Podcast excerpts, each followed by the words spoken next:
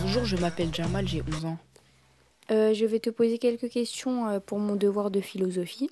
Donc, première question, sais-tu ce que tu veux faire plus tard?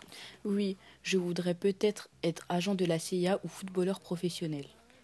Euh, À quel âge as-tu su que tu voudrais faire un de ces deux métiers? Il y a environ 5 ans. Est-ce que tu penses qu'il suffit de vouloir pour pouvoir, c'est-à-dire juste parce que tu veux faire un de ces deux métiers, tu vas forcément y, y arriver? Non, j'espère faire de longues études et euh, avoir beaucoup de diplômes pour euh, faire ces deux métiers. Euh, surtout agent de la CIA, ça me tient beaucoup à cœur. Oui, c'est une gymnastique et c'est comme la musique. Il y a du mauvais et du bon. La vie, pour moi, elle est magnifique. Faut pas que tu la compliques par tes hésitations. Tu veux, tu veux pas. En apparence, la vie sourit aux esprits déterminés, combatifs, inébranlables, dont la ferme volonté n'a d'égal que la solide conviction. Et ce sont donc les gens raisonnables, les réalistes, les constructeurs, qui toujours auront l'avantage sur les hésitants, ceux qui balancent ou oscillent, tergiversent ou se défilent, parce qu'ils veulent rester des rêveurs ou qu'ils ont le goût de s'analyser. Peut-on savoir ce que l'on veut? Tel est le difficile sujet sur lequel ont travaillé les élèves de TL2 du lycée Jacques Fédère durant tout le mois de septembre, interrogeant proches et spécialistes sur la possibilité de connaître nos désirs. Écoutons donc l'interview réalisée par Fanta, Aïssatou, Axel et Sarah, partis à la rencontre d'une hypnothérapeute. Je m'appelle Pascal Chamy, je suis psychologue clinicienne et hypnothérapeute. Je travaille en libéral, c'est-à-dire que j'ai un cabinet dans lequel je reçois des patients.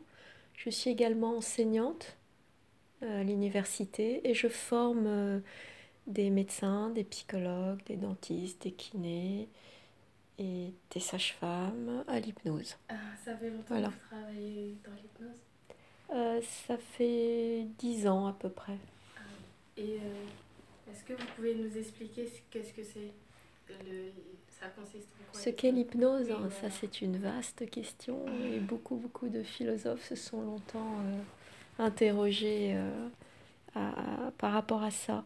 Vous voulez connaître le mécanisme de Oui, l'hypnose, voilà. c'est ça? C'est quelque chose que vous avez déjà expérimenté quotidiennement sans vous en rendre compte. Alors on ne met pas forcément le mot hypnose là-dessus, mais ce sont tous ces moments où vous êtes en même temps ici et en même temps ailleurs en même temps absorbé dans quelque chose et en même temps distrait à autre chose. Je vous donne un exemple.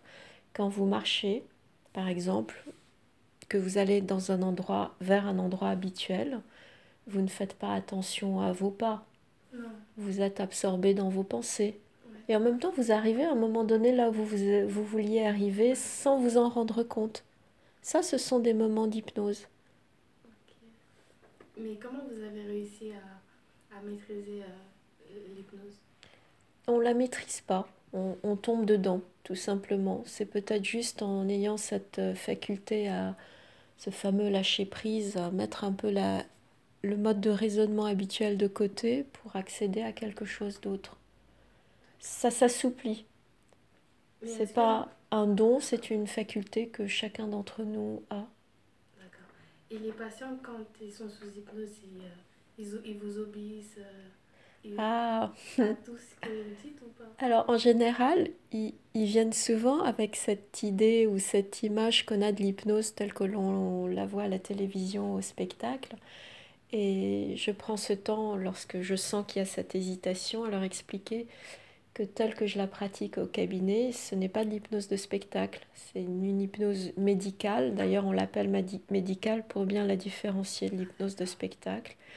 Et en aucun cas, le thérapeute a un pouvoir ou manipule ou peut faire quoi que ce soit. Il est juste là pour, euh, pour guider en quelque sorte et pour rejoindre le patient là où il est et pour l'aider dans, dans, à, à retrouver cette facilité qu'il a par lui-même à retrouver ses ressources.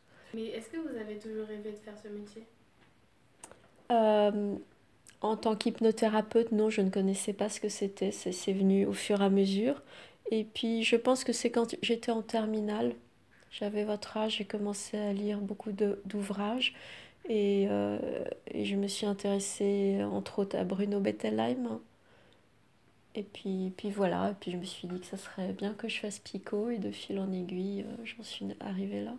Et euh, vous, vous, vous avez toujours su ce que vous vouliez faire ou, ou, euh, Toute petite, non. Mais euh, c'est venu petit à petit. C'est c'est vers l'âge de 17 ans que c'est venu. D'accord. En, en lisant, en, en ayant aussi peut-être des échanges avec d'autres personnes qui étaient dans, dans, dans ce milieu-là. D'accord. Euh, euh, ma copine, elle avait posé cette question. Est-ce que le patient renonce à sa liberté quand il est sous hypnose? C'est une belle question. Je dirais que tout au contraire, il retrouve sa liberté.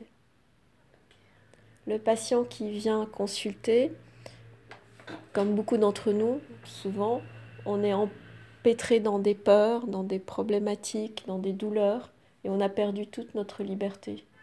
Et l'hypnose, ben, c'est peut-être, euh, ben voilà, si je cherchais une définition, merci, ça serait ça. Ça serait un catalyseur de liberté. D'accord. Alors, euh, bah, pour finir, c'est pas trop indiscret, est-ce que vous êtes fa- satisfaite euh, de votre métier? Oui, oui, pleinement. bah, Madame, merci hein, de nous avoir reçus. reçus- Ben, merci à vous. Chers auditeurs, vous êtes toujours sur Radio Fédère, en compagnie de la classe de TL2, qui a planché sur la question Peut-on savoir ce que l'on veut? Après avoir entendu l'interview par Marjane du Petit Jamal, futur espion de la CIA, ainsi que l'hypnothérapeute Pascal Chanidagrève, écoutons à présent Nour, Alison, Nerupa et Tininan interroger un autre petit garçon sur ses projets d'avenir. Bonjour jeune homme, tu as quel âge? 7 ans, 7 ans? Euh, tu, as, tu es en quelle classe? Euh, CE1. CE1.